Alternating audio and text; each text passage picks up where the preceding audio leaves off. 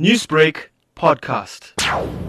Analysts insist all such deposits may not be untaxed wealth or black money. But on the other hand, other tax havens are aplenty and politicians and tycoons have made good use of them. This puzzle needs to be untangled, said Ved Jain of a national trade lobby coming to Modi's rescue. It can be a black money.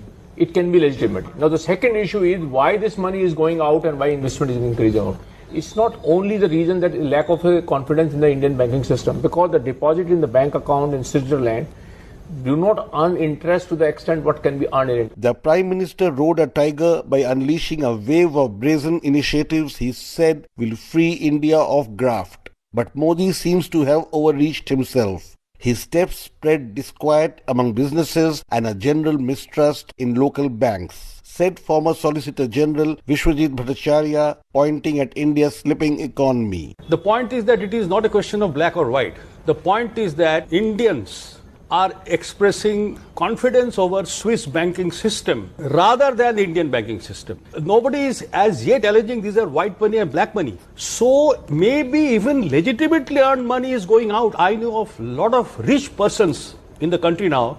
They are feeling absolutely terrorized. Some of the measures, including the 2016 scrapping of banknotes in one single move, were so disruptive that millions of jobs were lost, businesses collapsed, foreign investors became fearful of Modi, and wealthy Indians took the first flight out. Financial expert M. Venu noted. An unprecedented number of dollar millionaires have left India in 50% increase. And a total number of 22,000 dollar millionaires have left India in the, in the, last four years. And there was a 50% increase in 2017 over 2016. I think this has something to do with that. And a lot of people are leaving India. And when this question was put to the government at that time, the government said that they are leaving because of our stern and strict action against black money. And these people are probably running away with ill-gotten money.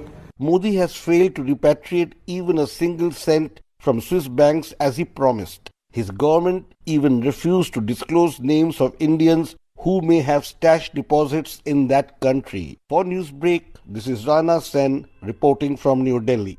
Newsbreak, Lotus FM, powered by SABC News.